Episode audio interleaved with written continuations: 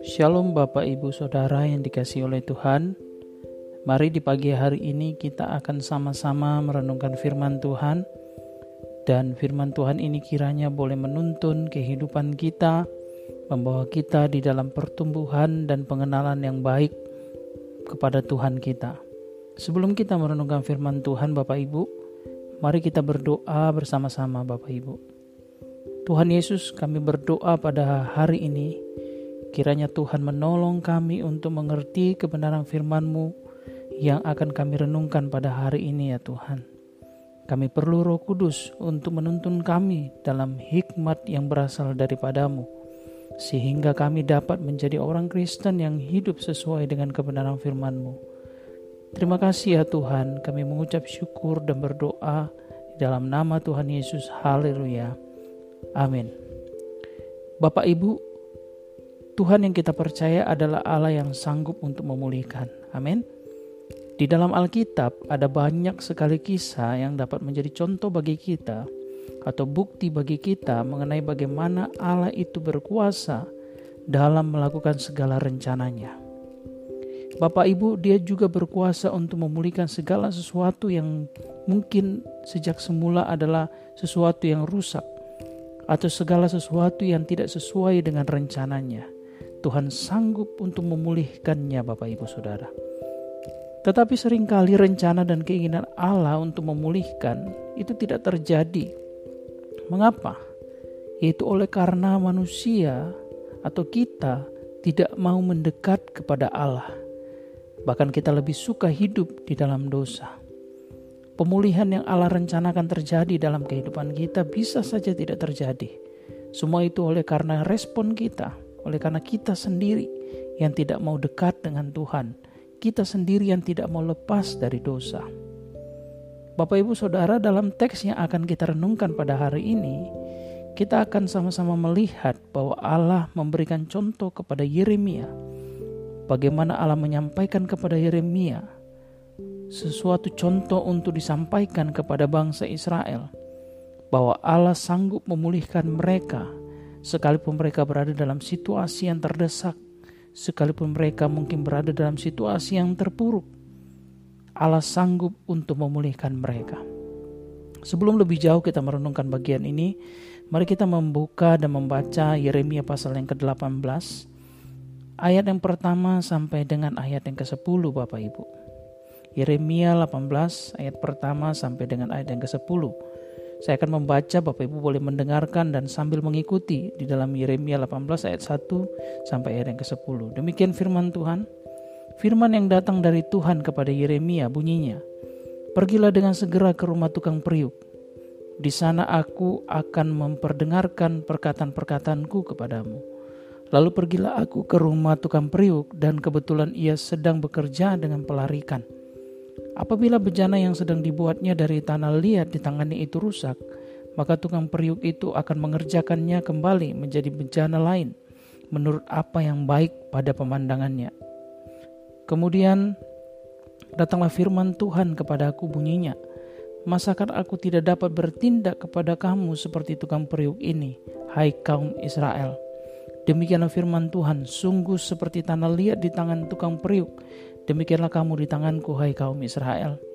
Ada kalanya aku berkata tentang suatu bangsa dan tentang suatu kerajaan, bahwa aku akan mencabut, merobohkan, dan membinasakannya. Tetapi apabila bangsa yang terhadap siapa aku berkata demikian telah bertobat dari kejahatannya, maka menyesallah aku bahwa aku hendak menjatuhkan malapetaka yang kurancangkan itu terhadap mereka. Ada kalanya aku berkata tentang suatu bangsa dan tentang suatu kerajaan bahwa aku akan membangun dan menanam mereka. Tetapi apabila mereka melakukan apa yang jahat di depan mataku dan tidak mendengarkan suaraku, maka menyesalnya aku bahwa aku hendak mendatangkan keberuntungan yang kujanjikan itu kepada mereka. Amin. Dalam teks ini Bapak Ibu, Tuhan menggunakan tukang periuk sebagai contoh bagi orang Israel bagaimana Tuhan atau Allah mampu memulihkan mereka dalam keadaan yang tidak baik yang mereka sedang alami, yang mereka sedang uh, mengalaminya, kesulitan-kesulitan yang mereka sedang alami, Bapak Ibu Saudara. Dan Bapak Ibu bisa memperhatikan di sini bahwa bagaimana Allah itu merencangkan pemulihan kepada orang-orang Israel. Seperti tukang periuk yang apabila ada bencana yang dikerjakannya itu rusak, maka tukang periuk itu akan mengerjakannya kembali menjadi bencana yang lebih baik menurut pemandangan si tukang periuk ini. Seperti yang Allah sampaikan kepada Yeremia dalam teks ini Bapak Ibu. Demikianlah yang Allah sebenarnya janjikan atau Allah yang sebenarnya rancangkan dan rindukan ingin dilakukannya kepada orang-orang Israel pada masa itu. Sehingga Allah berkata kepada Yeremia di dalam ayat yang ke-6 sampai ayat yang ke-8. Demikian, masakan aku tidak dapat bertindak kepada kamu seperti tukang periuk ini, hai kaum Israel. Demikianlah firman Tuhan, sungguh seperti tanah liat di tangan tukang periuk, demikianlah kamu di tanganku, hai kaum Israel.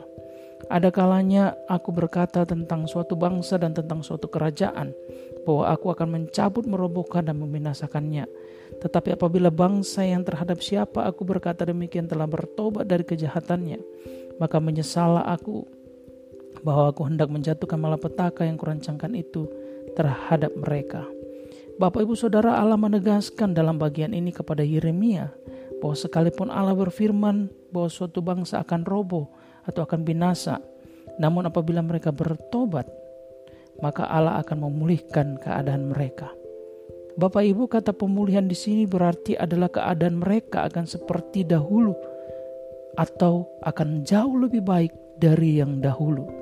Jadi ketika Allah memulihkan mereka, keadaan mereka akan jauh lebih baik daripada apa yang keadaan mereka yang terdahulu. Nah, kita bisa memperhatikan di sini bahwa kunci dari pemulihan ini sebenarnya adalah mereka perlu bertobat dari kejahatan mereka. Jadi orang-orang Israel itu bisa dipulihkan oleh Tuhan seperti apa pun situasi yang mereka alami. Asalkan mereka mau bertobat dari kejahatan mereka. Tetapi sebaliknya Allah juga berkata kepada Yeremia bahwa jika mereka tidak bertobat, maka mereka tidak akan mengalami keberuntungan. Di dalam ayat 10 dikatakan, "Tetapi apabila mereka melakukan apa yang jahat di depan mataku dan tidak mendengarkan suaraku, maka menyesalah aku bahwa aku hendak mendatangkan keberuntungan yang kujanjikan itu kepada mereka." Bapak Ibu kesukaran yang sedang dialami oleh orang Israel pada masa itu merupakan rencana Allah untuk sebenarnya untuk memulihkan mereka. Tetapi pemulihan ini akan terjadi apabila mereka hidup dalam pertobatan. Mereka mendengar firman Tuhan dan bertobat, berbalik kepada Allah dari jalan-jalan mereka yang jahat. Dalam ayat yang ke-11 dikatakan, sebab itu katakanlah kepada orang Yehuda dan kepada penduduk Yerusalem, beginilah firman Tuhan. Sesungguhnya aku ini sedang menyiapkan malapetaka terhadap kamu dan merancangkan rencana terhadap kamu Baiklah kamu masing-masing bertobat dari tingkah langkahmu yang jahat dan perbaikilah tingkah langkahmu dan perbuatanmu. Jadi jelas di dalam ayat ini kita bisa melihat bahwa sebenarnya ini adalah rancangan Tuhan. Keadaan terpuruk, terdesak yang mereka alami adalah rancangan Tuhan supaya mereka masing-masing bertobat dari kejahatan mereka. Tetapi mereka tidak mau mengikuti apa yang Allah firmankan di dalam teks ini Bapak Ibu Allah berfirman kepada Yeremia mereka tidak mengindahkan firman Tuhan itu. Orang-orang Israel itu tetap hidup jauh dari Allah sehingga mereka mengalami kesukaran hingga akhirnya dibuang ke tempat asing, tempat yang asing bagi mereka yaitu di kerajaan Babel Bapak Ibu. Nah, dengan demikian apa yang dapat kita pelajari Bapak Ibu dari pembacaan kita hari ini? Ada dua hal yang bisa kita pelajari dari teks ini Bapak Ibu Saudara. Yang pertama, Bapak Ibu Saudara, bahwa pemulihan hanya terjadi bagi mereka yang mendengar firman Tuhan dan mau mentaatinya. Orang-orang Israel itu tidak mengalami pemulihan pada masa itu oleh karena mereka dalam keadaan yang sulit tidak mau mendengar firman Tuhan, bahkan tidak mau bertobat Bapak Ibu Saudara. Kata mendengar firman Tuhan di sini bukanlah kata mendengar ketika mereka mendengar Yeremia berfirman kepada mereka, menyampaikan firman Tuhan kepada mereka, bukan. Maksud daripada kata mendengar ini adalah mereka menangkap firman Tuhan, mereka menyimpan firman Tuhan dan hidup di dalam ketaatan terhadap firman Tuhan itu. Padahal apabila mereka bertobat dari jalan-jalan jahat mereka Bapak Ibu Saudara, maka mereka akan mengalami pemulihan yang daripada Tuhan. Seperti tadi saya katakan bahwa pemulihan dari Tuhan itu berarti keadaan mereka akan jauh lebih baik dari sebelumnya. Mungkin kesulitan tetap mereka alami pada masa itu, tetapi namun ketika mereka bertobat, janji Tuhan itu untuk memulihkan mereka tentu pasti akan terjadi sesuai dengan waktunya Tuhan. Demikian halnya dengan kehidupan kita, Bapak Ibu Saudara. Seringkali bukan Tuhan tidak sanggup memulihkan kita, tetapi ketidaktaatan kita justru yang membuat kita jauh dari pemulihan itu, Bapak Ibu. Banyak orang ingin diberkati, tetapi menjauh dari sumber berkat itu, yaitu Tuhan Yesus sendiri. Oleh sebab itu, Bapak, Ibu, Saudara, marilah kita menjadi orang Kristen yang mendengar suara Tuhan, bukan hanya mendengar, tapi juga merenungkan itu, dan juga taat melakukan firman Tuhan atau apa yang disampaikan Tuhan kepada kita, Bapak, Ibu, Saudara. Amin, Bapak, Ibu.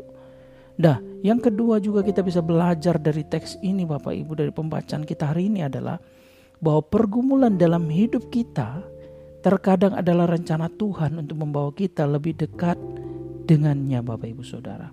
Seperti yang kita bisa lihat di dalam ayat yang ke-11 dikatakan bahwa sebab itu katakanlah kepada orang Yehuda dan kepada penduduk Yerusalem Beginilah firman Tuhan, sesungguhnya aku ini sedang menyiapkan malapetaka terhadap kamu dan merancangkan rencana terhadap kamu Baiklah kamu masing-masing bertobat dari tingkah langkahmu yang jahat dan perbaikilah tingkah langkahmu dan perbuatanmu. Jadi apa yang terjadi dengan mereka atau orang-orang Israel pada waktu itu adalah rencana Tuhan agar mereka bertobat. Tentu ini menunjukkan kasih Tuhan bagi orang Israel agar mereka bertobat dan mengalami pemulihan darinya. Tuhan terkadang mengizinkan sesuatu yang buruk, sesuatu yang tidak kita suka, sesuatu yang menekan dan mendesak di dalam kehidupan kita. Tujuannya bukan karena Tuhan itu tidak sayang atau tidak mengasihi kita, tetapi tujuannya sebenarnya adalah supaya kita berbalik kepada Tuhan, supaya kita berbalik dan meminta pertolongan Tuhan, supaya kita datang merendahkan diri, merendahkan hati di hadapan Tuhan. Demikianlah yang terjadi dengan orang Israel pada saat itu. Segala yang mereka alami sebenarnya adalah peringatan, adalah alarm, adalah panggilan Tuhan supaya mereka berbalik dan bertobat, supaya Tuhan pulihkan keadaan mereka. Mari kita melihat Bapak Ibu Saudara pergumulan dengan cara yang demikian. Jangan kita menyalahkan Tuhan atas apa yang kita alami. Jangan ketika kita mengalami sesuatu yang tidak kita suka atau sesuatu yang tidak baik, kita kemudian menyalahkan Tuhan. Tetapi mari kita melihat di balik setiap pergumulan itu, ada rencana Tuhan untuk mendatangkan damai sejahtera bagi kita. Amin. Karena Bapak Ibu Saudara, apa yang Tuhan izinkan terjadi dalam hidup kita adalah rencana untuk membawa kita semakin dekat dengannya. Sehingga kalau kita dekat dengan Tuhan, kita akan mengalami pemulihan daripada Tuhan. Amin Bapak Ibu Saudara. Demikianlah renungan kita pada hari ini Bapak Ibu. Mari kita berdoa untuk mengakhiri renungan pada hari ini. Tuhan kami bersyukur untuk firman-Mu yang mengajar kepada kami bagaimana agar kami mengalami pemulihan dalam hidup kami. Tuhan kiranya Engkau selalu menuntun langkah kami agar hidup kami senantiasa tetap melakukan firman-Mu. Kami mau menjadi orang Kristen yang menjadikan firman-Mu sebagai fondasi iman kami sehingga apa pun yang kami lakukan akan sesuai dengan apa yang terjadi atau apa yang menjadi rencanamu dalam kehidupan kami. Terima kasih ya Tuhan, kami berdoa dan mengucap syukur. Haleluya. Amin. thank you